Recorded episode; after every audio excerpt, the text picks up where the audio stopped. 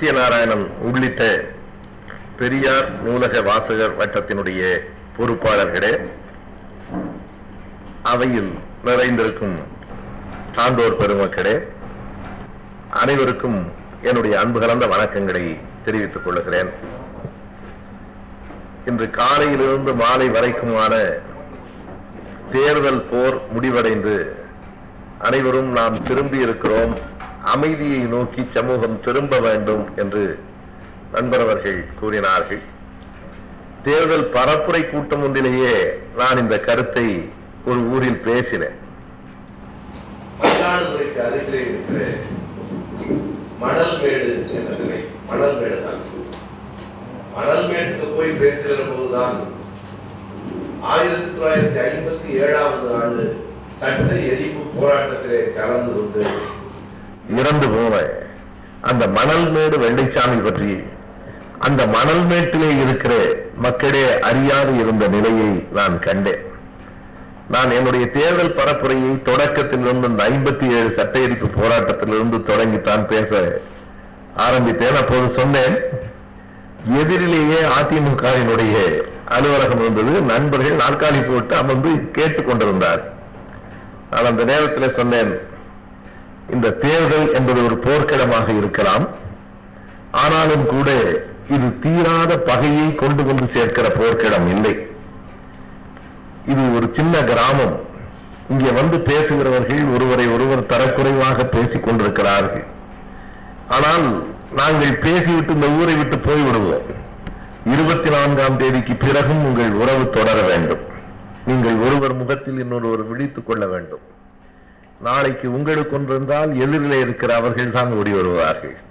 அவர்களுக்கு ஒன்றென்றால் நீங்கள் தான் போக வேண்டும். நம்முடைய தனி மனித உறவையும் நட்பையும் குலைத்து விடுகிற பகைவர்கள் ஆக்கி விடுகிற தேர்தலாக இது இருக்க வேண்டியதில்லை. நம் கொள்கை சித்தாந்தங்கள் எவ்வளவு வலிமை உடைமையை. உடையவை. எனவே எங்களுக்கு நீங்கள் வாக்களிக்க வேண்டும் என்று மட்டும் கேளுங்கள் என்று நான் மணல் மேட்டிலே பேசிய அந்த நினைவு எனக்கு இப்போது தொடங்குகிற போது வருகிறது. எதிரும் புதிரும் என்கிற தொடரின் மூன்றாவது தலைப்பாக முதலில் அறிவியலும் ஆன்மீகமும் என்றும் பிறகு சாதியும் காதலும் என்றும் கருத்துகளை பகிர்ந்து கொண்ட நாம் இன்றைக்கு போரும் அமைதியும் என்கிற தலைப்பில் பல செய்திகளை பகிர்ந்து கொள்ளுகிற வாய்ப்பாக இதனை பயன்படுத்திக் கொள்ளுகிறோம். போரும் அமைதியும் என்கிற தலைப்பை சொன்னவுடனேயே கண்டிப்பாக படித்தவர்கள் இலக்கியம் அறிந்தவர்கள் டால்ஸ்டாயினுடைய நாவலை பற்றி பேசப் போகிறீர்களா? என்றுதான் கேட்டார். அந்த அளவுக்கு உலக புகழ் பெற்றதாக அந்த நூல் அமைந்திருக்கிறது. அது பற்றி சொல்லாமல் இந்த தலைப்புக்குள் போகக்கூடாது என்று எனக்கு அப்போது தோன்றிற்று. லியோ டால்ஸ்டாய் எழுதி ஆயிரத்தி எண்ணூற்றி அறுபத்தி ஒன்பதிலே வெளிவந்து இன்றைக்கும் உலகம் பேசிக் கொண்டிருக்கிற ஒரு பெரிய நாவல். பெரிய என்றால் அளவில் அந்த அளவுக்கு பெரிய நாவல்கள் மிக குறைவுதான் என்று சொல்லுவார். அந்த நாவலை முழுமையாக நான் படித்ததில்லை. இந்த நாவல் பற்றிய விமர்சனங்களை படித்திருக்கிறேன். அந்த நாவல் பற்றிய கதை சுருக்கங்களை படித்திருக்கிறேன். நாவலை முழுமையாக படித்தவர்கள் கூட இந்த அரங்கத்திலே இருக்கலாம். லியோ டால்ஸ்டாய் எழுதிய அந்த போரும் அமைதியும் வார் அண்ட் பீஸ் என்பதுதான் மிக புகழ்பெற்ற புத்தகம் இந்த தலைப்பில்.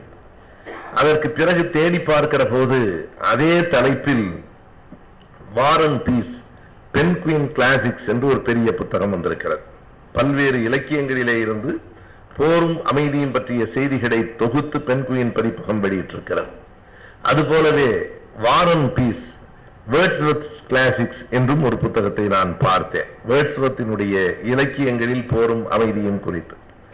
நம்மை பொறுத்தளவு இந்த அரங்கில் நம்மில் பலர் மிக நன்றாக அறிந்திருக்கிற இன்னொரு புத்தகம் ஆண்டன் பாலசிங்கம் அவர்கள் எழுதியிருக்கிற போரும் சமாதானமும்.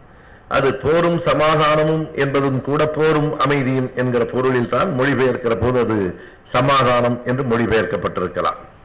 இப்படி இந்த போரும் அமைதியும் என்கிற தலைப்பில் நூல்களே பல வந்திருக்கின்றன. இந்த தலைப்பு பற்றி ஏராளமாக பேசப்பட்டிருக்கின்றன. அந்த போரும் அமைதியும் என்பது உலகத்திற்கு பொதுவானது. உலகம் முழுவதும் போர் இருக்கிறது. உலகம் முழுவதும் அமைதியை நாடி நிற்கிறது. ஆனாலும் கூட ஒவ்வொரு களமும் வேறு.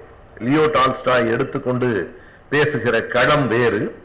நாம் நம்முடைய மண்ணிற்கு ஏற்றவாறு அந்த தலைப்பை சிந்திக்கலாம் என்று கருதுகிறேன். லியோடால்ஸ்டாயை பொறுத்தளவு ஆயிரத்தி எண்ணூற்றி ஐந்திலே தொடங்கி ஆயிரத்தி எண்ணூற்றி பதிமூன்று வரைக்கும் எட்டு ஆண்டுகள் ரஷ்யாவிலே ஒரு பிரான்சினுடைய ஊடுருவல் எப்படி இருந்தது?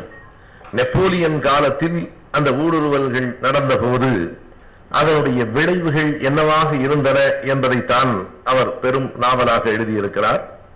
அதிலே மிக நுட்பமாக இந்த அரிஸ்டோகிராட்டிக் ஃபேமிலிஸ் என்று சொல்லுகிற ஏறத்தாழ் அரசு குடும்பங்கள் என்று கருதப்படுகிற அளவுக்கு வளமான ஒரு ஐந்து குடும்பங்களை எடுத்துக்கொண்டு அந்த ஐந்து குடும்பங்களின் வாழ்விலும் இந்த ஊடுருவல் என்னென்ன விதமான தாக்கத்தை ஏற்படுத்திற்று என்று சொல்லுவதன் மூலம் ஒரு சமூக மாற்றத்தை நம் கண் முன்னால் அப்படியே கொண்டு வந்து நிறுத்தி இருக்கிற நாவலாக அந்த நாவல் இருக்கிறது. எனவே அந்த போரும் அமைதியும் என்பது நாவல்தான் என்றாலும் அந்த நாவலின் அடிநாதம் கூட இந்த உலகம் போரினால் சிதைக்கப்படுகிறது அமைதியால் ஆக்கப்படுகிறது என்பதை கூறுவதுதான். என்றைக்கும் போர் என்பது வெறுக்கப்பட வேண்டிய ஒன்று. எந்த நாட்டில் எந்த மூலையில் யார் மீது யார் போர் தொடுத்தாலும் போரினுடைய விளைவுகள் போர் தொடுத்தவர்களுக்கும் சரி போரால் பாதிக்கப்பட்டவர்களுக்கும் சரி மிகப்பெரிய பாதிப்புகளைத்தான் உருவாக்கும். போரின் முடிவில் ஒரு நாடு அல்லது இந்த நாடுகள் வெற்றி பெற்றன என்றும் இன்னொரு நாடு அல்லது இன்னொரு பல நாடுகள் தோல்வி அடைந்தன என்றும் கூறினாலும் கூட போரில் ஈடுபட்ட அனைத்து நாடுகளுமே பாதிப்புகளுக்கு உள்ளாகி இருக்கும் என்பதை யாரும் மறுக்க முடியாது. வெற்றி தோல்விகள் என்பது ராணுவத்தின் அளவீடாக இருக்கலாம். ஆனால் பொருளாதாரத்தில் சமூக வாழ்வில் போரில் ஈடுபட்ட அனைத்து நாடுகளுமே அதனுடைய விளைவுகளை உள்வாங்கி இருக்கும். போரில் ஈடுபடாத அண்டை நாடுகளுக்கும் கூட அந்த பாதிப்பு ஏற்பட்டிருக்கும். எனவே இந்த தலைப்பினுடைய நோக்கமே போர் வேண்டாம் அமைதி வேண்டும் என்பதுதான். எந்த போராக இருந்தாலும் அது விரும்பத்தகாதது. அமைதி எப்போதும் ஏற்கத்தக்க விதிவிலக்கே இல்லையா என்று கேட்டால் விதிவிலக்குகள் இல்லாமல் உலகத்தில் ஏதும் இல்லை போருக்கு முந்திய அமைதியை நாம் விரும்ப முடியாது. அமைதிக்கான போரை நாம் விரும்பியே ஆக வேண்டும். இவைதான் நான் கருதுகிற விதிவிலக்குகள். அமைதி என்றால் அது போருக்கு முந்திய அமைதியாக இருக்குமானால் அது ஆபத்தான அமைதி. அது மட்டுமல்லாமல் அமைதியான எல்லா சூழலையும் நாம் ஏற்கிறோம் அல்லது ஏற்க வேண்டும் என்றும் சொல்ல முடியாது. ஏற்றத்தாழ்வுகள் மிகுந்திருக்கிற ஆண்டான் அடிமை என்கிற நிலையில் வாழ்கிற ஒரு சமூகத்தில் அந்த ஆண்டான் அடிமைத்தனத்தை ஏற்றுக்கொண்டு அமைதியாக இருக்கிற ஒரு சமூகம் ஏற்புடையது என்று கூற முடியாது. யோ டால்ஸ்டாயினுடைய அந்த போரும் அமைதியும் என்கிற அந்த புத்தகத்திலும் கூட அந்த தாக்கங்களை அவர் எதற்காக அந்த உயர் மட்டத்திலே இருக்கிற குடும்பங்களை காட்டினார் என்றால் அங்கே இருந்து அந்த சிதைவுகள் தொடங்குகின்றன என்கிற போது அடிமட்டத்திலே இருக்கிற குடும்பம் மக்கள் உழைப்பாளிகளை அது எந்த அளவுக்கு கூடுதலாக பாதித்திருக்கும் என்பதை விளக்குவதற்காகத்தான் எனவே அமைதி இருவகையால் ஒன்று ஏற்ற இரக்கமுள்ள சமூகத்தில் அந்த ஏற்ற இரக்கத்தை ஏற்றுக்கொள்ளுகிற வகையில் அமைதி நிலைக்கும். இன்னொன்று சமத்துவமான சமூகத்தின் நிலவுகிற அமை முதல் சூழலில் விளங்குகிற அமைதி இருக்கிறதே அது. ஏற்றுக்கொள்ளப்படக்கூடாத அமைதி என்பதோடு குலைக்கப்பட வேண்டிய அமைதி என்றும் நாம் கூற வேண்டும். அங்கே ஒரு போர் நமக்கு தேவைப்படுகிறது. அவன்தான் பிறப்பால் உயர்ந்தவன் அவன்தான் இனத்தால் உயர்ந்தவன் அவன்தான் நிறத்தால் உயர்ந்தவன் என்கிற அடிப்படையில் தன்னை அடிமை என்று ஏற்றுக்கொண்டதற்கு பிறகு ஒரு சமூகத்திலே கலவரம் இருக்காது. இன்றைக்கும் கூட நீங்கள் பார்க்கலாம். நம்முடைய சமூகத்திலேயே பலர் சொல்லுகிறார்கள் நான் ஒரு தமிழ் சமூகத்தின் மூளை அல்லது ஒரு இந்திய சமூகத்தின் மூளை சாதியத்தை பற்றிய கணக்கை எடுக்காமல் எந்த ஒன்றையும் பேச முடியாது. எனவே இங்கே கூட நமக்கு சொல்லப்படுகிற ஒரு செய்தி என்ன என்றால் இதுவரைக்கும் அந்த பயலுங்கள்லாம் பேசாமல் இருந்தாயா இப்போ நீங்க எல்லாம் தூண்டி விட்டு நானே கலவரமாய் போச்சு என்று சொல்லுகிறவர்களை நான் பார்த்திருக்கிறேன். அதாவது தான் அடிமை என்று ஏற்றுக்கொண்டு அடிமைத்தனமான தொழில்களை அவர்கள் செய்து கொண்டிருந்த வரைக்கும் அந்த சமூகம் ரொம்ப அமைதியாக இருந்ததாக சொல்லி பெருமைப்படுகிறார்கள். அந்த அமைதியை குலைத்து விட்டதாக கூறுகிறார்கள். அப்படி அமைதியை குலைத்தவர்கள் என்கிற குற்றச்சாட்டு தொடுக்கப்பட வேண்டுமானால் அது புத்தரிலே இருந்து தொடங்க வேண்டும் பெரியார் வரைக்கும் அது நீள வேண்டும். அதுதான் அதனுடைய அடிப்படையான செய்தி. இங்கே ஒரு புத்தகத்தை நண்பர்கள் அறிமுகப்படுத்தி நம்முடைய தோழர் எழில் இளங்கோவன் எழுதியிருக்கிற புத்தகத்தை அறிமுகப்படுத்தினார்களே அந்த தலைப்பே இந்த வரலாற்றை தான் சொல்லுகிறது. பௌத்தம் ஆரிய திராவிட போரின் தொடக்கம். அங்கேதான் அந்த போர் தொடங்கிற்று. எனவே போரும் அமைதியும் என்று பேசுகிற இன்றைய அரங்கில் அந்த முதல் புத்தகம் அறிமுகம் செய்யப்பட்டதே பௌத்தம் ஆரிய திராவிட போரின் தொடக்கம் அதனுடைய உச்சம்தான் தந்தை பெரியார். எனவே அந்த ஆரிய திராவிட போரின் தொடர்ச்சி தான் இன்றைக்கும் இங்கே நடந்து கொண்டிருக்கிறது. எனவே அது அமைதிக்கு எதிரானதுதான். ஆனால் எப்படிப்பட்ட அமைதிக்கு எதிரானது என்றால் ஆண்டான் அடிமை என்று வரையறுக்கப்பட்ட சமூகத்தின் அடிமைக்கு எதிரானது. ஆனால் நாம் இந்த அடிமைத்தனத்துக்கும் இந்த அடிமைத்தனத்தின் விளைவாக இருக்கிற அமைதிக்கும் எதிரானவர்களே தவிர அமைதிக்கு எதிரானவர்கள் இல்லை. அமைதிதான் நம் நோக்கம். எனவே தொடுக்கப்பட வேண்டிய போரே அமைதிக்காக தொடுக்கப்பட வேண்டிய போர். ஆனால் இந்த தொடரை மிக கவனமாக கையாட வேண்டியிருக்கிறது. காரணம் இந்த தொடரை லெனின் சொல்லுகிற போது அதில் உள்ளார்ந்த பொருள் இருந்தது. It is it is fighting for a peace என்று சொன்னார். நாங்கள் போரிடுவது அமைதிக்காக என்று சொன்னபோது அதிலே மிகப்பெரிய பொருள் இருந்தது.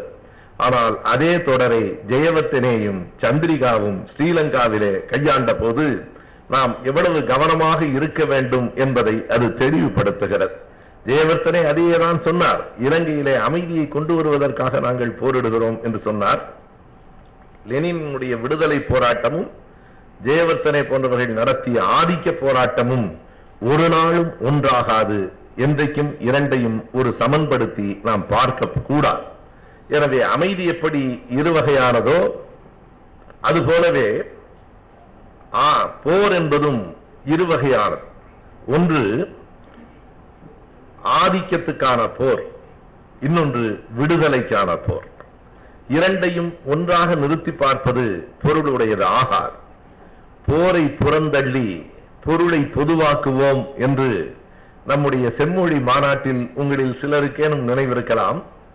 செம்மொழி மாநாட்டில் இறுதி நாள் அன்றைக்கு காலையில் தொடங்கிய கருத்தரங்கில் நானும் தோழர் அருள்மொழி அவர்களும் பர்வின் சுல்தானாவும் அனைவரும் பேசினோம். அப்போது அருள்மொழிக்கு கொடுக்கப்பட்ட தலைப்பு போரை புறந்தள்ளி பொருளை பொதுவாக்குவோம் என்று தலைவர் கலைஞர் அவர்கள் கொடுத்த தலைப்பு தான் அந்த கருத்தரங்கம் தொடங்குவதற்கு முன்பே அருள்மொழி இடத்திலே கேட்டார் அது எப்படி போரை புறந்தள்ள முடியும்? சில போர்களை நாம் நடத்தித்தானே தீர வேண்டும்? என்று கேட்டபோது நான் கூட வேடிக்கையாக சொன்னேன் இந்த விளையாட்டுக்கு நான் வரலன்னு சொன்னேன். ஆனால் அதே கருத்தை தான் தலைவர் முன்னிலையில அருள்மொழி பேசி அந்த தொடர் அந்த கொடுக்கப்பட்ட தலைப்புக்கு மாற்றாகவே பேசினார். பேசி முடித்ததற்கு பிறகு கலைஞர் அழைத்து நல்லா பேசினமான்னு பாராட்டினார். இது ஒரு செய்தி. எனவே ஒட்டுமொத்தமாக போரை புறந்தள்ளிவிட முடியாது. போர்களிலே இரண்டு வகை உண்டு. ஒன்று ஆதிக்கத்தின் அடிப்படையில் தொடுக்கப்படுகிற போர். இன்னொன்று விடுதலைக்காக தொடுக்கப்படுகிற போர். நாம் போருக்கு எதிரிகள் இல்லை என்பதையும் இப்போது சொல்லியாக வேண்டியிருக்கிறது. காரணம் விடுதலைக்கு ஆதரவான விடுதலைக்காக நடத்தப்படுகிற போரை கண்டிப்பாக ஏற்க வேண்டியவர்களாக ஆதரிக்க வேண்டியவர்களாக நாம் இருக்கிறோம். இதுதான் போர் பற்றியும் அமைதி பற்றியுமான நம்முடைய அடித்தளமான கருத்து. ஏனென்றால் ஒட்டுமொத்தமாக கண்ணை மூடிக்கொண்டு போர்களே கூடாது உலகத்திலே அமைதி வேண்டும் என்று சொல்லுவதற்கு இல்லை. போர் கூடாது அமைதி வேண்டும் என்பது சரியானதுதான். ஆனால் போர் என்றால் எதற்கான போர்? அமைதி என்றால் எப்படிப்பட்ட அமைதி? என்கிற இரண்டு புரிதலும் இல்லாமல் ஒன்றை ஏற்பதும் இன்னொன்றை மறுப்பதும் நம்முடைய அந்த கூற்றை தவறாக ஆக்கிவிடும் என்பதற்கான தெளிவிற்காகவே இந்த விளக்கத்தை நான் குறிப்பிட்டேன். ஆனாலும் போர் என்பது எத்தனை கொடுமையானது? அந்த போரை தொடுக்குகிற தொடுக்கிறவர்களினுடைய அடிப்படையான நோக்கம் என்ன? என்பதை வரலாற்று ரீதியாக உலக ரீதியாக முதலிலும் நாம் தமிழகத்திலே இருக்கிறோம். எனவே இந்த தமிழக மண்ணின் அடிப்படையில் மறுபுறத்திலுமாக நாம் பார்க்க வேண்டும் என்று கருதுகிறேன். உலக அடிப்படையில் போர்களிலே பல வகை உண்டு. விடுதலை போர் உள்நாட்டு போர் பனிப்போர். பனிப்போர் என்கிற ஒரு தொடரே இரண்டாவது உலகப் போருக்கு பிறகு அதுதான் உலகத்திலே நடந்தது. முதல் உலக போர் இரண்டாவது உலக போருக்கு பிறகு மூன்றாவது உலகப் போர் இன்னமும் நடைபெறவில்லை என்று நாம் சொல்லுகிறோம். ஆனால் அதற்கு மூன்றாவது உலகப் போர் என்று பெயர் சூட்டவில்லையே தவிர மிக கடுமையான பனிப்போர்கள் கோல்டு வார் என்று ஆங்கிலத்திலே சொல்லுகிறோமே தொடர்ந்து நடைபெற்றுக் கொண்டிருந்தது. ஆயிரத்தி தொள்ளாயிரத்தி நாற்பத்தி ஐந்து தொடங்கி நாற்பத்தைந்து ஆண்டு காலம் ஆயிரத்தி தொள்ளாயிரத்தி தொண்ணூறு வரைக்கும் சோவியத்துக்கும் அமெரிக்காவுக்கும் நடந்த போருக்கு என்ன பெயர்? அந்த போர் ஒரு விதத்தில் கொடுமையானது. ஏனென்றால் மற்ற போர்கள் எல்லாம் நேரடியாக எந்தெந்த நாடுகள் மோதுகின்றனவோ அந்தந்த நாடுகள் அவரவர் நாட்டிலே மோதிக்கொண்டார்கள். ஆனால் சோவியத்தும் அமெரிக்காவும் நாற்பத்தைந்து ஆண்டுகள் ஏறத்தாழ அரை நூற்றாண்டு காலம் நடத்திய பனிப்போரை அவர்கள் எப்படி நடத்தினார்கள் என்றால் ஒன்று பொருளாதார அடிப்படையிலே நடத்தினார்கள் இன்னொன்று தங்கள் போரை இன்னொரு நாட்டிலே நடத்தி பார்த்தார்கள். தங்கள் போரை தங்கள் நாட்டிலே நடத்தாமல் அமெரிக்காவுக்கும் சோவியத்துக்கும் போர் நடந்தது. வியட்நாம் பாதிக்கப்பட்டது என்பது வரலாற்றில் எத்தனை பெரிய கொடுமை? இவர்கள் களம் இன்னொரு களத்தை தேர்ந்தெடுத்துக் கொண்டார்கள். எனவே ஒருவர் ஆதரித்தார் இன்னொருவர் எதிர்த்தார். ஆக ஒட்டுமொத்தமாக வியட்நாம் என்கிற அந்த மண்ணே அடிக்கப்பட்டது போர் நடந்தது வேறு இரு நாடுகளுக்கு என்பதுதான் உண்மையான வரலாறு. அதனுடைய வெடி தோற்றத்தை நாம் வியட்நாம் வார் என்று இன்னமும் வியட்நாமினுடைய போர் என்று சொல்லுகிறோமே தவிர இப்படிப்பட்ட அந்த போரை தான் பனிப்போர் உள்நாட்டு போர் பனிப்போர் எல்லை போர் என்று பல்வேறு விதமான போர்களுக்கு இடையில் இந்த நாட்டில் இந்தியாவை பொறுத்தளவு ஏராளமாக நடந்த போர் சமய போர். வெளிநாட்டிலும் கூட சிலுவை போருக்கு இணையாக அத்தனை வலி வேறு எந்த போரிலும் நடந்தது இல்லை. இன்னமும் சொன்னால் இரு நாடுகளுக்கு இடையிலே நடந்த போரில் இறந்து போனவர்களை விட இரண்டு மதங்களுக்கு இடையிலே நடந்த போரில் இறந்து போனவர்களின் எண்ணிக்கை தான் கூடுதல். இங்கேயும் கூட இந்தியாவிலே நாம் இந்து சமயங்களுக்குள் நடந்த சைவ வைணவ போரானாலும் இந்து இஸ்லாமிய போரானாலும் எல்லாவற்றையும் தாண்டி ஆயிரத்தி தொள்ளாயிரத்தி நாற்பத்தி ஏழிலே இந்தியா பாகிஸ்தான் என்று இரண்டு நாடுகள் பிரிந்த போது நாடு முழுவதும் பற்றி எரிந்த அந்த மத அடிப்படையிலான போர் இருக்கிறதே அது எப்படி நிறுத்தப்பட்டது என்பதையும் கூட நாம் எண்ணி பார்க்கிறோம். ஒட்டுமொத்தமாக இரண்டு மதங்களுக்கு இடையிலே போர் நடைபெற்று அதைத்தான் அண்மையிலே இறந்து போன குஷ்வந்த் சிங் அவர்கள் ஒரு நாவலாகவே எழுதியிருக்கிறார். நீங்கள் அறிந்திருப்பீர்கள் ட்ரெயின் டு பாகிஸ்தான் என்ற அந்த நாவலுக்கு பெயர். ஒரு தொடர் வண்டி வந்து நிற்கிறது அந்த எல்லையிலே இருந்து இங்கே வந்து நிற்கிறது. தொடர் வண்டியிலே ஓட்டி கொண்டு வந்த ஒருவரை தவிர மற்ற அனைவரும் பிணங்கள். அந்த தொடர் வண்டியிலே பிணங்களை தவிர மனிதர்களே இல்லை. மாற்றாக இன்னொரு தொடர்வண்டி முழுவதும் பிணங்களை நிறைத்து இங்கே இருந்து அங்கே அனுப்பிய அந்த இரண்டு கொடூரங்களையும் தான் ட்ரெயின் டு பாகிஸ்தான் என்கிற நாவலிலே குஷ்வந்த் சிங் எழுதியிருப்பார். இப்போதும் நாம் பிள்ளைகளுக்கு பாடப்புத்தகங்களிலே என்ன செய்தியை எப்படி தவறாக சொல்லிக் கொண்டிருக்கிறோம்? இந்தியா பாகிஸ்தான் என்று நாடு பிரிந்தபோது ஒரு லட்சம் இந்துக்களும் ஒரு லட்சம் இஸ்லாமியர்களும் கொல்லப்பட்டார்கள் என்று இல்லை அப்படி சொல்லுகிற வரைக்கும் மத கலவரம் ஒரு நாளும் ஓயாது. இரண்டு லட்சம் மனிதர்கள் கொல்லப்பட்டார்கள் என்று சொல்லிக் கொடுங்கள் என்றுதான் நம்மை பொறுத்தளவு நாம் வலியுறுத்தி சொல்லுகிறோம். எனவே கொல்லப்பட்டவர்கள் இந்துக்களும் இல்லை இஸ்லாமியர்களும் இல்லை. கொல்லப்பட்டவர்கள் மனிதர்கள். அன்றைக்கு நடைபெற்ற அந்த மத கலவரம் போராட்டம் காந்தியார் அவர்கள் நவகாணியிலே நடந்து போனார் என்கிற வரலாற்றை படிக்கிறோம். அந்த கலவரத்தை அடக்குவதற்காக அனுப்பப்பட்ட காவல்துறையினரும் கூட தங்களை இந்துக்களாகவும் இஸ்லாமியர்களாகவும் பிரிந்து நின்று கொண்டு அவர்கள் போரிட்ட காரணத்தினாலே அந்த கலவரம் அடங்கவில்லை. இறுதியில் அன்றைக்கு பிரதமராக இருந்த நேரு அவர்களும் உள்துறை அமைச்சராக இருந்த பட்டேல் அவர்களும் தமிழ்நாட்டினுடைய காவல்துறையை வரவழைத்துத்தான் அந்த கலவரத்தை கட்டுப்படுத்தினார்கள் என்பதும் வரலாற்று செய்தி. ஏன்? இந்தியா முழுவதும் அப்படி கலவரம் நடக்கிற போது தமிழ்நாடு மட்டும் அமைதியாக இருந்தது. ஏன் தமிழ்நாட்டிலிருந்து சென்ற காவலர்களால் மட்டுமே அதனை ஓரளவிற்கு அடக்க முடிந்தது என்றால் இந்தியா முழுவதும் மத கலவரங்களால் பற்றி எறிந்த போதும் அண்ணன் தம்பியாய் மாமன் மைத்துனனாய் இந்துக்களும் இஸ்லாமியர்களும் வாழ்ந்த ஒரே மண் நம்முடைய தமிழ் மண்தான் என்பது அதற்கான காரணம். அதற்கு என்ன காரணம் என்றால் ஐயா பெரியார் என்கிற அதிசயம் பிறந்த மண்ணும் இந்த மண்தான் திராவிட இயக்கம் வேரூன்றி நிற்கிற மண்ணும் இந்த மண்தான் என்பதுதான் அதனுடைய உண்மையான காரணம். எனவே எந்த போர் கூடாது எந்த போர் வேண்டும். இந்து இஸ்லாமியர்களுக்கு இடையிலே ஒரு போர் மூடுமானால் மதத்தின் அடிப்படையிலே போர் மூடுமானால் அந்த போர் கூடாத போர் அதனை தடுத்து நிறுத்த வேண்டும் என்று நினைப்பதும் தமிழகம்தான். சிங்களத்திலே ஈழ மக்கள் விடுதலைக்காக போர் நடத்துவார்களே ஆனால் அந்த போர் வேண்டும் என்று அவர்களுக்காக ஆதரவாக நிற்பதும் நான் தான் என்பதன் மூலம் நாம் போர்களை ஒட்டுமொத்தமாக புறக்கணிக்கவும் இல்லை.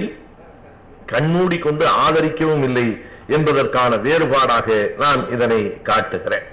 எனவே இப்படி பனிப்போர் தொடங்கி உள்நாட்டு போரிலிருந்து பல்வேறு போர்களிலே இந்த போருக்கான வகைகள் என்ன என்று பார்த்தால் போர் பற்றிய ஒரு குறிப்பை நான் பல்வேறு அகராதிகளிலே புரட்டி பார்த்தபோது நான் வெப்சர் பார்த்தேன் ஆக்ஸ்போர்ட் பார்த்தேன் எதிலே என்று நினைவில்லை ஒரு அகராதி இப்படி சொல்லுகிறது. வார் என்பதற்கு அது தந்திருக்கிற விளக்கம் பொலிட்டிக்கல் வயலன்ஸ் என்று எழுதியிருக்கிறார். இது ஒரு அரசியல் வன்முறை. இரண்டு நாடுகளுக்கு இடையிலே தான் பெரும்பாலும் நடக்கிறது.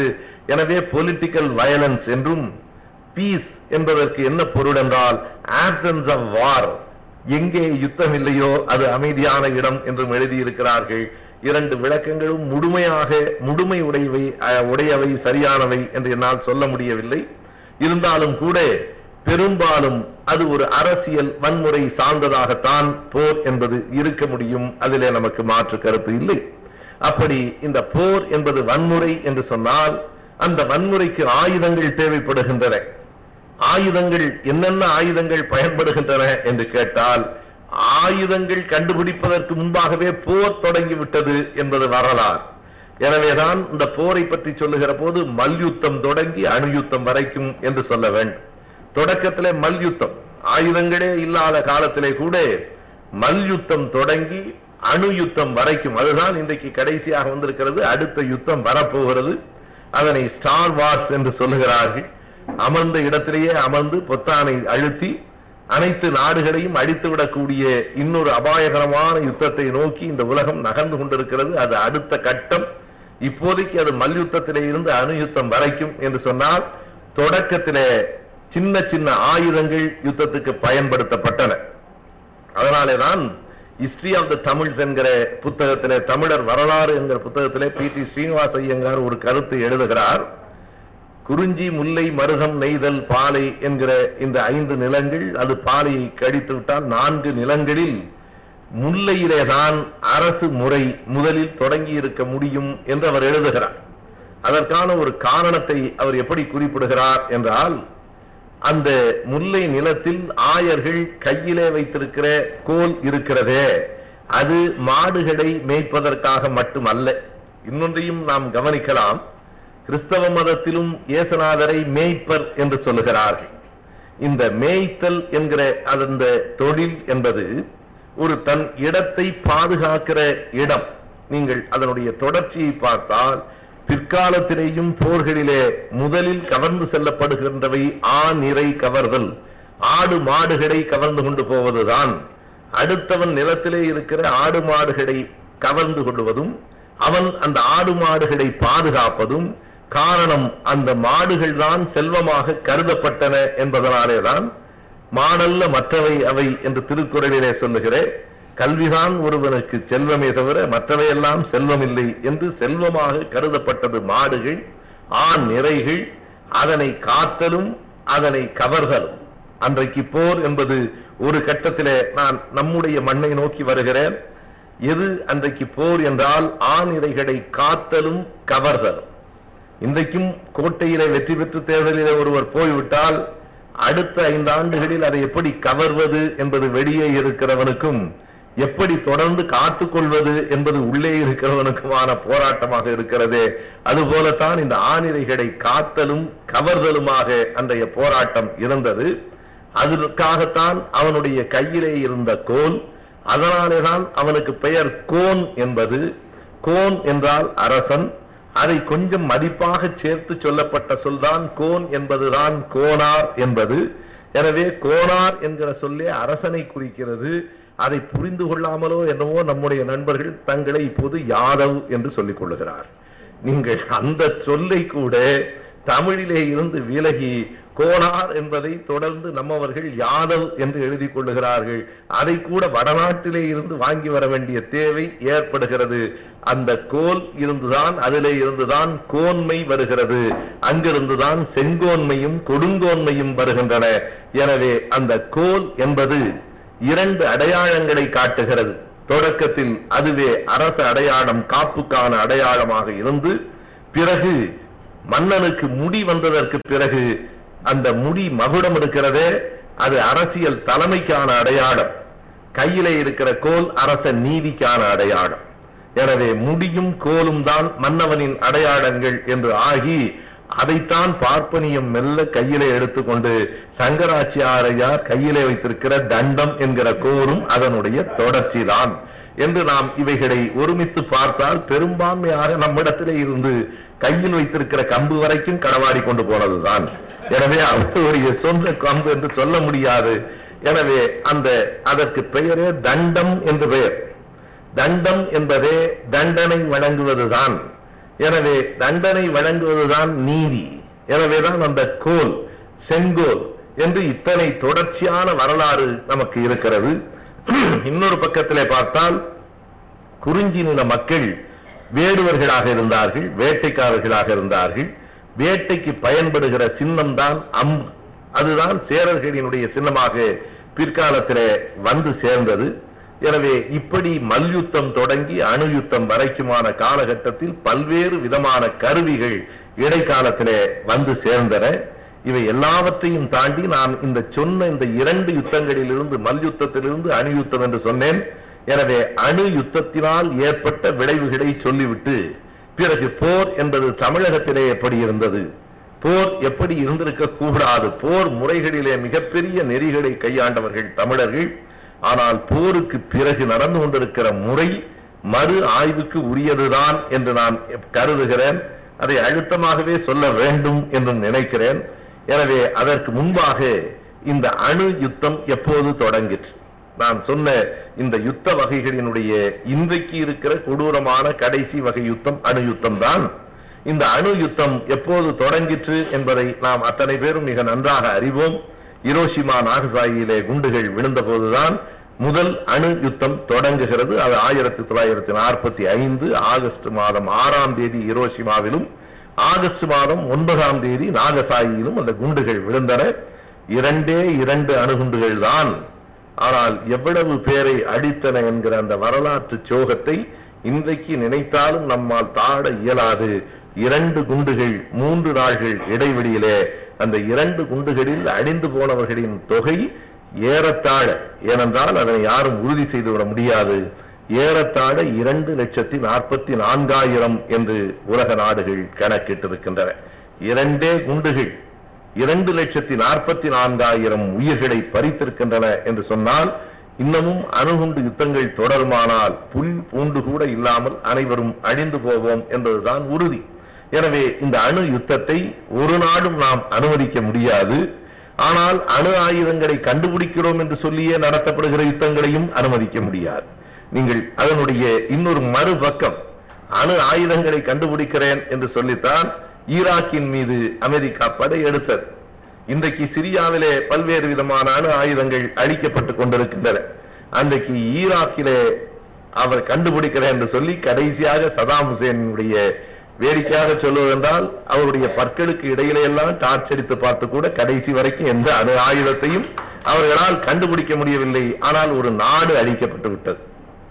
அணு ஆயுதத்தினுடைய பெயரால் அணு ஆயுதத்தால் அழிந்த நாடு ஜப்பான் என்றால் அணு ஆயுதத்தின் பெயரால் அழிக்கப்பட்ட நாடு ஈராக் என்று சொல்ல வேண்டும். இரு பெரும் யுத்தங்களையும் நாம் பார்த்தோம்.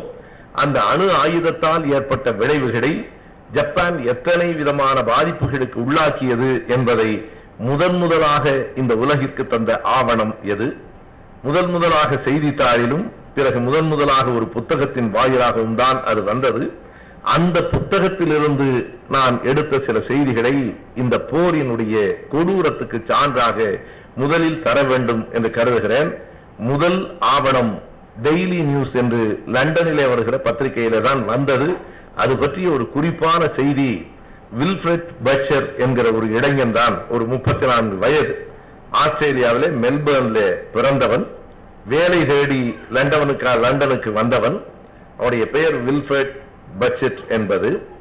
அவன்தான் முதன் முதலாக மிக துணிச்சலாக ஹிரோஷிமா நாகசாயியிலே குண்டு விழுந்து ஒரு மாதம் கூட ஆவதற்கு முன்பாக செப்டம்பர் மாதம் இரண்டாம் தேதி தன்னந்தனியாக ஒரு தொடர் வண்டியில போய் இறங்கினான். இன்றைக்கு மிகப்பெரிய இதழியலாளர்கள் நாங்கள் இன்வெஸ்டிகேட்டிவ் ஜேர்னலிஸ்ட் என்று சொல்லி பலரும் இன்றைக்கு சொல்லிக் கொண்டிருக்கிற செய்திகளை எல்லாம் நாம் பார்க்கிறோம். தொடக்கம் எங்கே இருக்கிறது என்றால் இந்த இளைஞனிடத்திலே தான் இருக்கிறது.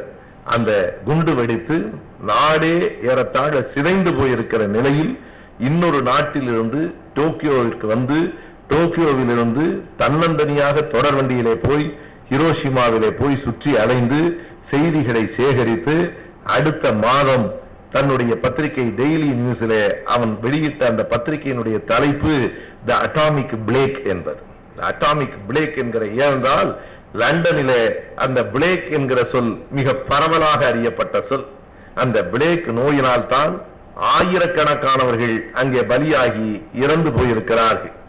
பிளேக் நோயிலே தான் இன்னொரு வரலாற்று செய்தியையும் இதனோடு இணைத்து சொல்ல வேண்டும் என்றால் பிளேக் நோய்க்காக ஆறு மாத காலம் கே- கேம்பிரிட்ஜ் பல்கலைக்கழகம் மூடப்பட்ட போதுதான் அன்றைக்கு அந்த பல்கலைக்கழகத்திலே ஆயிரத்தி அறுநூறுகளிலே மாணவனாக இருந்த ஐசக் நியூட்டன் விடுமுறையில வீட்டிலே இருந்த போதுதான் தன்னுடைய புவி ஈர்ப்பு என்கிற கோட்பாட்டை கண்டுபிடித்தார் பிளேக் நோய்க்காக ஆறு மாத காலம் அந்த இங்கிலாந்தினுடைய அனைத்து பல்கலைக்கழகங்களும் பதினேழாம் நூற்றாண்டிலே மூடப்பட்டன. தொடர்ந்து பிளேக் நோய் உலகம் முழுவதும் இருந்தது. இன்றைக்கு தான் அந்த நோயினுடைய தன்மை குறைந்திருக்கிறது. இந்தியாவிலும் அந்த பிளேக் நோய் வந்தபோது இங்கே இருந்த எதிர் விளைவுகள் என்ன என்பதை நீங்கள் அறிவீர்கள். ஏறத்தாழ பத்தொன்பதாம் நூற்றாண்டினுடைய இறுதியில் பிளேக் நோய் இந்தியா முழுவதும் பரவிற்று. அப்படி பரவுகிற போது வெள்ளைக்காரர்கள் பிளேக் நோயை பார்த்தால் கடுமையாக அச்சப்படுவார்கள். எனவே அதற்கு மிக கடுமையான எதிர் வினைகளை அவர்கள் ஆற்றினார்கள்.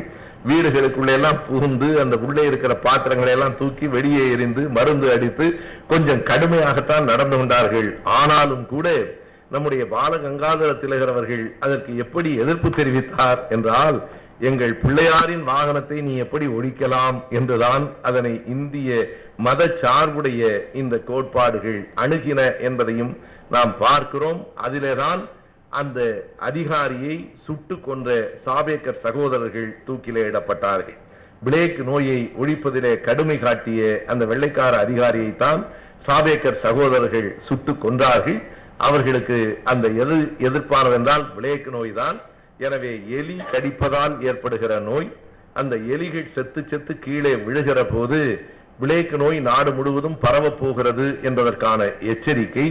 எனவே அந்த தலைப்பை எடுத்துக்கொண்டு வில்ஃபிரட் எதற்காக என்றால் அவன் பிறந்தது ஆஸ்திரேலியாவாக இருக்கலாம். ஆனாலும் இங்கிலாந்து மக்களுக்கு புரிகிற மொழியிலே எரிய வேண்டும் என்பதை புரிய வேண்டும் என்பதற்காக அவன் வைத்த தலைப்பு த அட்டாமிக் பிளேக் என்பது. அதுதான் உலகத்திற்கே முதன் முதலாக அணு யுத்தம் இந்த போர் எவ்வளவு கொடுமையானது என்கிற செய்தியை வெளிக்கொண்டு வந்தது. அதற்கு பிறகு அதை பற்றிய ஒரு புத்தகமே அடுத்த ஆண்டு வந்தது. ஆயிரத்தி தொள்ளாயிரத்தி நாற்பத்தி ஆறு ஆகஸ்ட் மாதத்திலே வெளியான புத்தகம். ஹெர்சே என்கிற இன்றைக்கும் நீங்கள் கூகுளிலே கூட அந்த புத்தகத்தினுடைய அட்டை படமே கூட இருக்கிறது. அந்த ஹெர்சே என்கிறவன் எழுதியிருக்கிற அந்த புத்தகத்திற்கு பெயரே ஹிரோஷிமா என்பதுதான். ஆறு பேரினுடைய நேர்காணல்கள். அந்த புத்தகத்தினுடைய ஒரு பகுதியை கனிமானா நூலகத்திலே படிக்கிற வாய்ப்பினை நான் பெற்றேன். அந்த நூலினுடைய ஒரு பகுதியை நான் ஒன்றே சொல் நன்றே சொல் தொகுப்பிலையும் தொலைக்காட்சியிலையும் சொன்னேன். ஆறு பேரிடம் அவன் எடுத்த நேர்காணல் தான் அந்த ஹெர்சையினுடைய இரோஷிமா என்கிற புத்தகம். அந்த குண்டு வீச்சிலே தப்பி உயிர் வாழ்ந்த ஆறு பேர் அதிலே இரண்டு மருத்துவர்கள் ஒரு மருத்துவர் தன்னுடைய அந்த மருத்துவமனையிலே என்ன நிகழ்ந்தது என்பதை விளக்குகிற அந்த காட்சியை நாம் படித்தால் யார் ஒருவருக்கும் இனி இந்த உலகத்திலே இப்படிப்பட்ட போர் கூடாது என்று தோன்றும். அந்த மருத்துவர் தொடங்குகிற போதே சொல்லுவார் இந்த அணுகுண்டு விழுந்ததற்கு பிறகு இறந்தவர்களை விட வாழ்ந்தவர்களே பாவம் செய்தவர்கள். அவருடைய மொழியிலே சொல்ல வேண்டுமானால் பாவம் செய்தது என்பதை நான் அவருடைய மொழியிலே சொல்லுகிறேன். என்றால் நாளைக்கே நம்ம அவர்கள் என்ன செய்வார்கள்? சுபவி பேசுகிற போது பாவம் செய்கிறதை பற்றி பேசுகிறார் என்றார் அது என்னுடைய தொடர் இல்லை. அவருடைய கூற்றை நான் மாற்றக்கூடாது. அவர் சொல்லுவார் இந்த இரோஷிமாவிலும் நாகசாயியிலும் குண்டுகள் அணுகுண்டுகள் விழுந்ததற்கு பிறகு உங்களுக்கு தெரியும் முதல்ல போட்ட அந்த குண்டுக்கு அவன் வைத்த பெயர் லிட்டில் பாய் என்பர். ஒரு சின்ன பையன் செய்த பெரிய வேலை அது. எனவே அதற்கு பிறகு இந்த மண்ணில் இறந்தவர்களை விட வாழ்கிறவர்களே பாவம் செய்தவர்கள் என்று தொடங்கும். என்ன காரணம் என்றால் அவர் எழுதுகிறார் என்னுடைய மருத்துவமனைக்கு ஓடி வருகிறார்கள். வருகிறவர்களில் சிலர் தங்கள் குடலை கையிலே பிடித்துக் கொண்டு வருகிறார்கள் அப்படியே வெளியே வந்திருக்கிறது. அந்த குடலை கையிலே ஏந்தி கொண்டு வருகிறார். வருகிற யாராக இருந்தாலும் ஆண்களோ பெண்களோ உட்கார வைப்பதற்காக அவர்கள் கைகளை தொட்டால் அத்தனை பேரினுடைய கைகளும் கா- கால்களும் தொளதொளவென்று இருக்கின்றன யார் ஒருவருக்கும் இறுக்கமான உடம்பே இல்லாமல் எல்லாம் தொளதொளத்து போயிருக்கிறது. அந்த பகுதியிலே இருந்து நெடுந்தூரம் தாண்டி வருகிறார்கள். ஏறத்தாழ இருபத்தி ஒன்பது கிலோமீட்டர் சுற்றளவுக்கு இனிமேல் புல் பூண்டு கூட முளைக்காதோ என்கிற அளவில் அத்தனை பெரிய பாதிப்புகளை அது ஏற்படுத்தி இருக்கிறது ஆனால் அன்றைய உலகம் அந்த 29 கிலோமீட்டர் சுற்றளவுக்கான பூமியை இந்த குண்டு பாதித்து விட்டது என்றுதான் கருதிற்று. பிறகுதான் தெரிந்தது வெறும் 29 கிலோமீட்டர் அல்ல இன்னும் இரண்டு மூன்று தலைமுறைகள் பிறக்கப் போகிற குழந்தைகளின் வாழ்வையும் சேர்த்தே அது பாதித்திருக்கிறது என்பதை அன்றைக்கு இந்த உலகம் அப்போது அறியவில்லை. எனவே அந்த மருத்துவர் தான் அங்கே நடந்த அந்த செய்திகளை எல்லாம் இன்னமும் அவர் சொல்லியிருக்கிற அந்த செய்திகள் நாம் அந்த செய்திகளை படிக்கிற போது படிக்கிற நமக்கே ஒரு மாதிரியாக இருக்கிறது என்றாலும் அவை உண்மை என்பதனாலே சொல்லுகிறேன். அவர் வந்து சொல்லுகிறார் வருகிறார்கள் மருத்துவமனைக்கு வருகிறார்கள் ஓடுகிறார்கள். அவர்களை அறியாமல் சிறுநீரும் மலமும் கழிகிறது. அது அவர்களுக்கே தெரியவில்லை. என்ன நடக்கிறது என்று தெரியவில்லை. அவர்களால் உண்ண முடியவில்லை உறங்க முடியவில்லை. வாழ்கிறார்கள் என்பதை விட கொடுமை வேறென்ன இருக்கிறது? என்று அந்த மருத்துவன் எழுதலாம். இவர்கள் செத்து தொலைந்திருக்கலாம். வாழ்கிறார்கள் என்பதை விட வேறு என்ன கொடுமை இருக்கிறது என்று எழுதியிருக்கிற அந்த வரிகளை தொடர்ந்துதான் அடுத்தடுத்த தலைமுறைகளுக்கு பிறகும் அந்த குண்டுகள் எத்தனை விதமான பாதிப்புகளை பிறந்த குழந்தைகளுக்கும் தலைமுறைகளுக்கும் உருவாக்கின என்பதை நாம் அறிகிறோம். எனவே இந்த செய்தியை இந்த புத்தகத்தை நான் எடுத்து சொல்லுவதற்கு காரணம் போர் என்பது எவ்வளவு கொடுமையானது. போர் என்றால் வலி போர் என்றால் ரத்தம் போர் என்றால் அழுகை போர் என்றால் ஒரு பெரிய அழிவு என்பதை நாம் உள்வாங்கிக் கொள்ள வேண்டும். அப்படியானால் விடுதலை போர்களை நீங்கள் ஏன் ஆதரிக்கிறீர்கள் என்று யாரும் கேட்கக்கூடாது. அவை தொடுக்கப்பட்ட போர் அல்ல நம் மீது திணிக்கப்பட்ட போராக இருந்தால் வேறு வழியின்றி உலகெங்கும் வாடும் மக்கள். அதை நான் ஈழத்திற்கு மட்டும் பொருத்தி பார்த்து சொல்லவில்லை. அது அயர்லாந்திலே நடந்தாலும் சரி பூமி பந்தின் எந்த மூலையிலே நடந்தாலும் சரி தொடுக்கப்பட்ட போர் வேறு திணிக்கப்படுகிற போர் வேறு. திணிக்கப்பட்ட போர்களை வேறு வழியின்றி அந்தந்த நாட்டு மக்கள் ஏற்றுக்கொள்ள வேண்டிய எதிர்கொள்ள வேண்டிய திருப்பி அதில் ஈடுபட வேண்டிய கட்டாயம் நேர்கிறது. இதற்கு என்ன மாற்றம்? ஒரு உலகத்திலே ஒரு விழிப்புணர்ச்சி ஏற்படுத்துவதன் மூலம்தான் ஆதிக்கத்துக்கு எதிரான ஒரு போர் குணத்தை உருவாக்குவதன் மூலம்தான் ஆதிக்கம் கூடாது என்கிற எண்ணத்தை எல்லோருடைய நெஞ்சத்திலும் ஏற்படுத்துவதன் மூலம்தான் போரை தடுக்க முடியுமே தவிர அடிமைத்தனத்தை ஏற்றுக்கொண்டு போரை தடுப்பது என்பது நம் நோக்கமில்லை என்பதை அழுத்தத்திற்காக மறுபடியும் நான் சொல்லுகிறேன். தமிழர்களுக்கு போர் புதிதா என்று கேட்டால் தமிழர்களுக்கு போர் மிக பழையது. இன்னமும் சொன்னால் ஐயா வெற்றியழகன் போன்றவர்கள் இங்கே இருக்கிறார்கள் கவிஞர் தஞ்சை கூத்தரசன் இருக்கிறார். தமிழ் இலக்கியங்களிலே நான் படிக்கிற அந்த போர் காட்சிகளை பார்த்தபோது பெருமிதம் கொண்ட காலம் ஒன்று உண்டு. ஆனால் இன்றைக்கு இப்படி தமிழர்கள் தமிழர்களோடு மோதி அறிந்திருக்கிறார்களே என்கிற ஒரு பகுதியில் ஒரு பார்வையும் அவர்கள் தமிழர்களே இல்லாமல் வேறொருவராக இருந்தால் கூட இப்படிப்பட்ட போர்கள் தேவையா நடந்திருக்க வேண்டுமா என்கிற கேள்விகளும் என் நெஞ்சத்திலே ஆழமாக இருக்கின்றன. அதற்கு என்ன காரணம் என்றால் பெரும்பான்மையாக நாம் படிக்கிற இன்றைக்கு போர்க்கள காட்சிகளை தமிழ் இலக்கியத்திலே படிக்கிறோம். இதுவரையிலே நான் சொன்ன செய்திகள் எல்லாம் உலகா உலகளாவிய செய்திகள். ஏறத்தாழ நம்முடைய மண் மண்ணை நோக்கி செய்திகளுக்கு நான் இப்போது வருகிறேன். தமிழ்நாட்டிலே நடந்த அந்த போர்கள் நம்முடைய சமூகம் என்பது ஏறத்தாழ ஒரு வீர இணக்கத்தை கொண்ட ஒரு கிரேக்க சமூகத்தை போன்றது. த ஹீரோயிக் ஏஜ் என்று சொல்லுகிறார்களே ஒரு வீர யுகம் என்பதுதான் தமிழ் சமூகத்துக்கும் பொருந்தும் எனவே அது எங்கே கூடுதலாக இருக்கிறது என்றால் கிரேக்கத்திலே பார்க்கிறோம் பிறகு தமிழகத்திலே பார்க்கிறோம். தமிழக இலக்கியங்களிலே சங்க இலக்கியங்களிலே இரண்டே வகைதான். ஒன்று அகம் இன்னொன்று புறம். புற இலக்கியங்களிலே தமிழில் சங்க இலக்கியங்களிலே குறிப்பாக இரண்டு ஒன்று புறநானூறு இன்னொன்று பதிற்று பத்து இந்த புறநானூறும் பதிற்று பத்தும் தருகிற தகவல்கள் மிக பெரும்பான்மை. சில இடங்களிலே யவனர்கள் இருக்கிறார்கள் சில இடங்களிலே சாளுக்கியர்கள் இருக்கிறார்கள். பெரும்பான்மையாக யாரு யாருக்கு இடையிலே போர் நடந்திருக்கிறது என்றால் மூணு பேரும் நம்ம ஆளுதான். சேர சோழ பாண்டியர்களுக்கு இடையிலேயும் இங்கே இருந்த குறுநில மன்னர்களுக்கு இடையிலேயும் தான் போர்கள் நடந்திருக்கின்றன.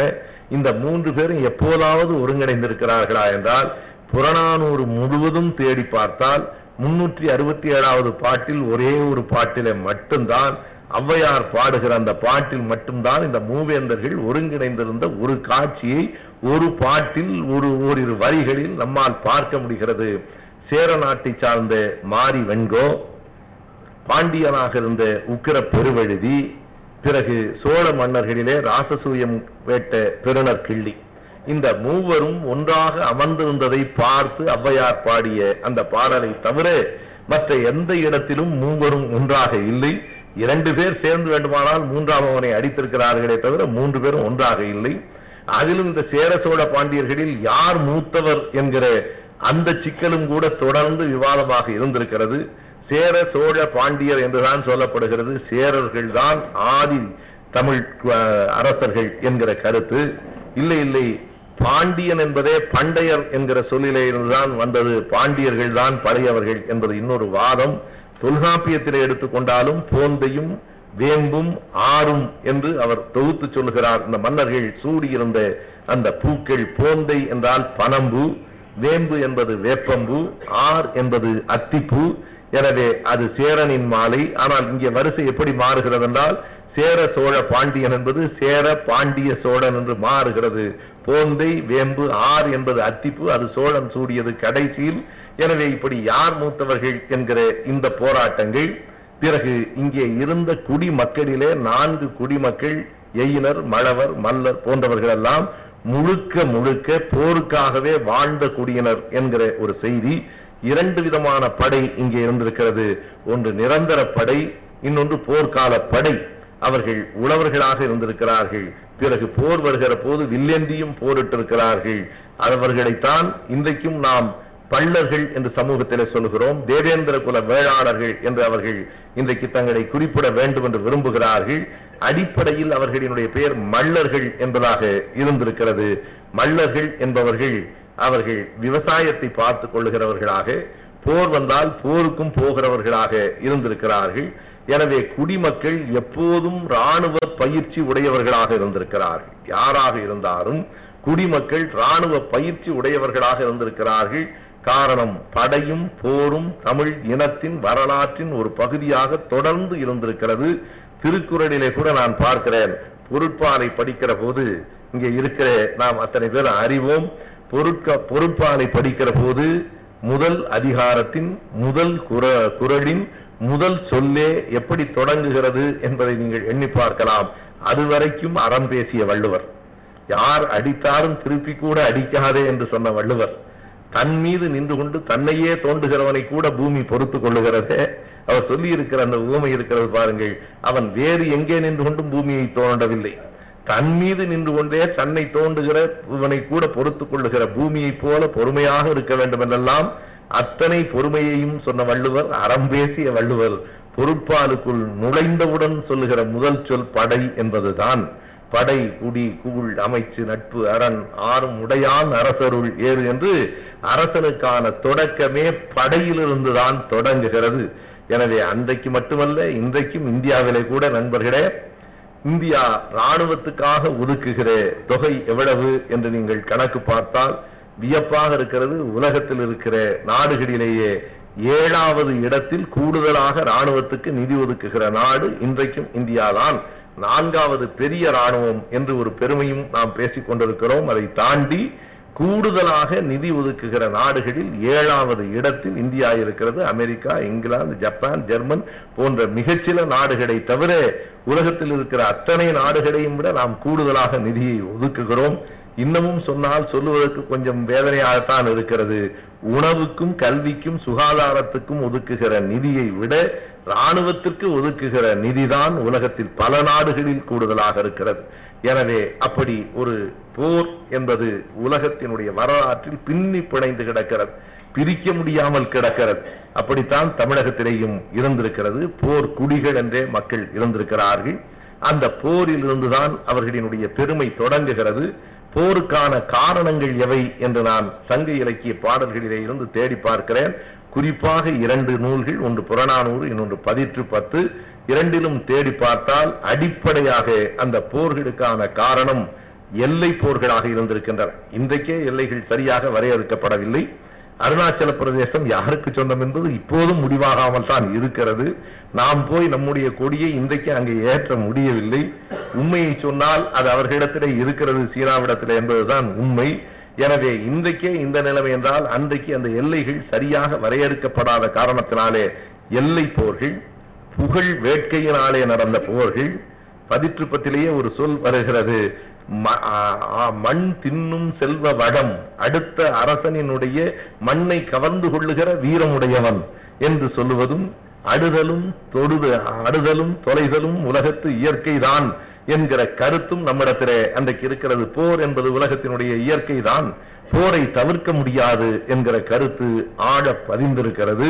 ஆகையினாலே அடுத்தவன் மீது ஒரு புகழ் வேட்கை. நிலத்தை கூடுதலாக பெருநிலத்தை ஆள்கிறவன் தான் பேரரசன். பேர அரசனாக இருக்கிற எவனுக்கும் ஒரு சாதாரணமாக குமாஸ்தாவாக இருக்கிறவனுக்கு தலைமை குமாஸ்தாவாக ஆகிவிட வேண்டும் என்று ஆசைப்படுவதைப் போல அரசன் பேரரசனாக ஆகிவிட வேண்டும் என்றால் எவன் பெரு நிலத்தை ஆள்கிறானோ அவனே பேரரசன். எனவே பெருநிலத்தை ஆட வேண்டும் என்றால் அடுத்தவன் நிலத்தை போய் அவனை தட்டி பறிக்க வேண்டும் என்பதுதான் எனவே புகழ் வேட்கை நிலத்தின் மீது ஆசை எல்லாவற்றையும் தாண்டி இன்னொரு கொடுமை இருக்கிறது. மகட்கொடை மறுத்ததற்காக நடந்த போர்களே மிகுதி. மகட்கொடை மறுத்தல் என்பது இலக்கியம் அறிந்தவர்களுக்கு எளிதாக புரிகிற சொல் அது. அவனுடைய மகளை இவன் பெண் கேட்பான் அவன் கொடுக்க மறுத்து விடுவான். அதற்காக ரெண்டு நாடுகளுக்கு இடையிலே போர் நடந்து பல பேர் செத்து போய்விடுவான் என்றால் நியாயம்தானா என்று தோன்றுகிறது. நீ அவன் மகளை கேட்டாய் அவன் தர மறுத்தான். வேண்டாம் நீ நேர போய் பழைய யுத்தம் மல்யுத்தத்தை போட்டிருக்க வேண்டும். இரண்டு நாடுகளுக்கும் இடையிலே ஒரு மிகப்பெரிய போர் நடந்து இரண்டு நாட்டினுடைய மக்களும் பல்வேறு அழிவுகளுக்கு உள்ளாகி அதற்கு பிறகு அந்த போர் முடிவுக்கு வந்திருக்கிறது. மகட்கொடை மறுப்பு போர் என்பதே தொடர்ச்சியாக நம்முடைய இலக்கியங்களிலே பல இடங்களிலே கூறப்படுகின்றன. அப்படி அந்த போர்கள் நடக்கிற போது விதி விலக்குகளும் கொடுக்கப்பட்டிருக்கின்றன. நீங்கள் கவனிக்க வேண்டும். இந்த விதி விலக்குகளை புறநானூற்றிலும் பார்க்க முடிகிறது சிலப்பதிகாரத்திலும் பார்க்க முடிகிறது. யாருக்கு விதிவிலக்கு கொடுக்கப்பட்டிருக்கிறது? ஆவும் ஆணியர் பார்ப்பன மக்களும் என்று தொடங்குகிற நெட்டிமியாரினுடைய பாடல் அதாவது பல்யாக சாலை முதுகுடுமி பெருவெழுதி போர் தொடுத்த போது இந்த நெட்டிமையார் சொல்லுகிறார் எங்கள் மன்னனினுடைய அம்பு வருகிறது. நும் அரண் சேருங்கள். நீங்கள் போர்க்களத்திலே பங்கேற்க முடியாது. யாரெல்லாம் பசுக்கள் பசுக்களை போன்ற பண்புடைய பார்ப்பனர்கள் பெண்கள் இறுதி கடன் செய்வதற்கு பிள்ளைகள் இல்லாத பெரியவர்கள் பிணி உடையோர் இவர்கள் நீங்கள் தப்பித்துக் கொள்ளுங்கள் என்று அறவுரை சொல்லப்படுகிறது. அப்படித்தான் சிலப்பதிகாரத்திலும் கூட வஞ்சி காண்டத்திலே நெருப்பு பற்றுக என்று சொல்லுகிற போது அந்தனர் அறவோர் பசு பத்தினி பெண்டிர் அஹ், மூத்தோர் குழவி முதலோர் நீங்க நான் எண்ணி பார்த்தால் கடைசியா நம்ம தான் மிச்சப்படுறோம்னு தோணுச்சு. இவெல்லாம் விட்டுட்டு எப்ப பார்த்தாலும் பாப்பானை விட்டுட்டு நீ பாப்பான் வேண்டாம் நீ தப்பிச்சுக்க. பசு தப்பிச்சிடட்டும். கொஞ்சம் கடைசியா மிச்சப்படுறவன் இந்த பிற்படுத்தப்பட்டவனும் தாழ்த்தப்பட்டவனுமானத்தான் இருக்கிறான் என்று தோன்றிற்று. இந்த இடத்துல நான் இன்னொரு செய்தியை கூட ஒரு போகிற போக்கில் நினைவு வருகிற காரணத்தினாலே சொல்லுகிறேன். ஈழத்து போரை கூட இறுதி வரைக்கும் நடத்தியவர்கள் ஒடுக்கப்பட்ட தாழ்த்தப்பட்ட மக்கள் தான் என்பது வரலாற்று செய்தி. வாய்ப்புடையவர்கள் வசதி உடையவர்கள் அத்தனை பேரும் வெளிநாட்டுக்கு போய்விட்டார்கள். இந்த செய்தி இணையதளத்தில் ஏறுகிறது. வருகிற விமர்சனங்கள் வரட்டும் என்பதற்காகத்தான் சொல்லுகிறேன். கிளிநொச்சியிலே கடைசியாய் தங்கள் உயிரை பணயம் வைத்து போராடி அத்தனை மக்களும் தாழ்த்தப்பட்ட மக்கள்தான். ஆகையினாலே வரலாறு முழுவதும் நெடுக இப்படித்தான் நடந்திருக்கிறது. ஆகையினாலே தீ வைக்கிற போது கூட யாரையெல்லாம் தவிர்த்து இந்த தீ பற்றி கொள்ள வேண்டும் என்று கண்ணகி சொல்லுவதாக இளங்கோவடிகள் சொல்லுகிறாரோ இந்த வரிசைகளை எல்லாம் பார்க்கிற போது மீண்டும் மீண்டும் உழைக்கிற மக்கள் அடிப்பட்ட மக்கள் தான் போரினால் கூடுதலாக பாதிக்கப்பட்டிருக்கிறார்கள் எப்போதுமே எந்த நாட்டுக்கும் எந்த நாட்டுக்கும் இடையில் போர் நடந்தாலும் முதலில் பாதிக்கப்படுகிறவர்கள் பெண்களும் குழந்தைகளும் தான் என்று சொல்வார்கள். They are the first casualties முதலில் பயன்படுத பாதிக்கப்படுகிறவர்கள் அவர்கள் இரண்டு பேரும் தான் பெண்களும் குழந்தைகளும் தான். ஆனால் அது போலவே மேல் தட்டிலே இருக்கிறவர்கள் ஆவும் ஆணிகர் பார்ப்பன மக்களும் தப்பித்துக் கொள்ளுகிறார்கள். மறுபடியும் மறுபடியும் பாதிக்கப்படுகிறவர்களாக நாம் தான் இருக்கிறோம். எனவே இந்த செய்திகளை எல்லாம் பார்த்து விட்டு வந்தால் செங்குட்டுவன் நடத்திய போரிலும் கூட ஒரு செய்தி நமக்கு கிடைக்கிறது. கனக விசையரின் மீது தொடுத்த போரில் கடைசியாய் பல பேர் அவர்கள் எப்படி தப்பி போனார்கள் என்பதை போர்க்கள செய்தி சொல்லுகிறது. காவி உடை பூண்டு சாம்பல் பூசி தப்பித்து போனார்கள் என்று அன்றைக்கும் இன்றைக்கும் காவி உடை பூசித்தான் தப்பித்து போய் விடுகிறார்கள் என்பது நமக்கு புரிகிறது. காவி உடை பூண்டு சாம்பல் பூசி சமய பற்றாளர்களாக தப்பித்தவர்களும் நாட்டியம் பாடலை படித்து தப்பித்தவர்களுமாக. எனவே சமய பொறை சார்ந்தவர்களுக்கும் கலைஞர்களுக்கும் விதிவிலக்கு வழங்கப்பட்டிருக்கிறது என்பதையும் செங்குட்டுவன் செய்தியிலே நாம் பார்க்கிறோம். இப்படி போர்கள் தொடர்ந்து தமிழகத்திலே நடந்திருக்கின்றன. தமிழகம் போரினால் அழிந்தது கூடுதல். மற்றவர்களினுடைய இரண்டு பெரிய தாக்குதல்களுக்கு நாம் காலம் முழுவதும் உள்ளானோம். ஒன்று நமக்குள் நடந்த போரினால் ஏற்பட்ட தாக்குதல். இன்னொன்று வெளியே இருந்து வந்த பண்பாட்டு தாக்குதல். பண்பாட்டு படையெடுப்பு தான் நமக்கு வெளி இடங்களிலே இருந்து வந்த ஆயுத படையெடுப்பை விட பண்பாட்டு படையெடுப்பு தான் மிக கூடுதலாக நேர்ந்திருக்கிறது. இதற்கு பிறகு இறுதியாக நான் சொல்ல வேண்டிய செய்தி போரை முடித்து அமைதியை நோக்கி நாம் வர வேண்டும். இந்த அரங்கத்தை அமைதியோடு தான் நிறைவு செய்ய வேண்டும் என்று கருதுகிறேன். போரினுடைய இறுதி பகுதியாக நாம் சொல்லுவது போரில் நமக்கு இருந்த சில மரபுகள்.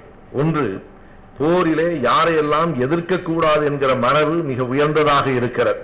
அது மிக கடுமையானதாக கூட இருக்கிறது ஒருவேளை புனைவாக கூட இருக்கிறது கண் இமைத்தால் கூட அவனோடு போர் தொடுக்க கூடாது என்கிற அளவுக்கு இருக்கிறது. சிறுபஞ்ச மூலம் எப்படி சொல்லுகிறது என்றால் உடை விட்டவன் படை விட்டவன் எல்லாம் நீ போர் தொடுக்காதே என்று சொல்லுகிறது. இந்த சொல்லுக்கு எடுத்த உடனே எனக்கு கூட பொருள் புரியவில்லை. உடை விட்டவன் படை விட்டவன் என்றால் அந்த போர்க்கிடத்தினுடைய உடையை நழுவ விட்டவனை அவனோடு போர் புரியாதே. அதுபோல கையிலே இருக்கிற ஆயுதங்களை கீழே விட்டவனை படை விட்டவனோடு ஆயுதம் இல்லாதவனோடு படை நீ போரிடாதே. நடை விட்டவனோடு என்றால் அந்த களத்திலே இருந்து எவனாவது மெதுவாக நடுவ பார்த்தால் அவனை கூப்பிட்டு போரிடாதே. நடை விட்டவனையும் விட்டுவிடு என்று சொல்லுகிற அளவுக்கு அந்த போர்க்களத்தினுடைய மரபுகள் போர் தொடுப்பதற்கு முன்பு சரியாக இருக்கின்றன. ஆனால் போருக்கு பின்பு நடந்திருக்கிற செய்திகளை நம்முடைய இலக்கியங்கள் பதிவு செய்திருக்கின்றனவே அது வேதனையான செய்திகளாகத்தான் இருக்கின்றன. என்ன நடந்திருக்கிறது என்றால் ஒரு மன்னன் இன்னொரு மன்னனுடைய நாட்டை வெற்றி பெற்று விட்டால் அதற்கு பிறகு தோற்று போனவனினுடைய நாடு தீக்கிரையாக்கப்படுகிறது. ஊர் சுடு விளக்கம். நான் அந்த இடத்திலே அது தமிழ் மரபாக இருந்தால் என்ன எப்படி இருந்தாலும் ஒன்றை நான் தெளிவாக சொல்ல வேண்டும் என்று கருதுகிறேன். இது பற்றிய விமர்சனங்கள் வரும் என்று தெரிந்துதான் நான் சொல்லுகிறேன். இந்த திராவிட இயக்கத்துக்காரர்களுக்கே இப்படித்தான் தமிழை குறை சொல்லுவதென்று அப்படி ஒன்றுமில்லை. நாம் தமிழர் என்கிற உணர்வோடு இருந்தாலும் மனிதன் என்கிற உணர்வுதான் எல்லாவற்றையும் விட தாண்டியது என்பதை ஈரோட்டு பாடம் எங்களுக்கு மிகச் சரியாக கற்றுக் கொடுத்திருக்கிறது. ஐயாவை படித்திருக்கவில்லை என்றால் நான் வெறும் தமிழாசிரியராக இருந்திருந்தால் அதில் பெருமிதம் மட்டுமே கொண்டிருப்பேன். ஆனால் ஊரை எரிப்பதை நம்மால் தாங்கிக் கொள்ள முடியவில்லை. ஊர் எரிக்கப்பட்டிருக்கிறது. ஊர் சுடு விளக்கம் என்ற பெயர். யானைகளை கொண்டும் குதிரைகளை கொண்டும் நீர் நிலைகள் கலக்கப்பட்டிருக்கின்றன. வயல்களை கழுதைகளை கொண்டு உழுதிருக்கிறார்கள். அதைத்தான் கழுதை புரண்ட களம் என்று இன்றைக்கும் நாம் சொல்லுகிறோம். எனவே முழுக்க முழுக்க ஊரை சிதைத்ததும் பிறகு அடுத்ததாக தன் வெற்றியை கொண்டாடி எதிரியினுடைய தோல்வியை இழிவுபடுத்துவதற்காக மூன்று செயல்கள் நடந்திருக்கின்றன. அவர்கள் எந்த நாட்டு அரசனும் தங்கள் நாட்டிலே இருக்கிற காவல் மரத்தை தான் தங்களினுடைய கௌரவத்தின் சின்னமாக கருதுவார்கள். காவல் மரத்தை வெட்டி தங்களினுடைய முரசை செய்து கொண்டிருக்கிறார்கள். அது போகட்டும். இரண்டாவது எதிரி நாட்டு மன்னவனின் முடியை தலைமுடி மகுடத்தை கொண்டு வந்து அதை வீர கழலாக ஆக்கி தங்கள் கால்களிலே போட்டுக் கொண்டிருக்கிறார்கள்.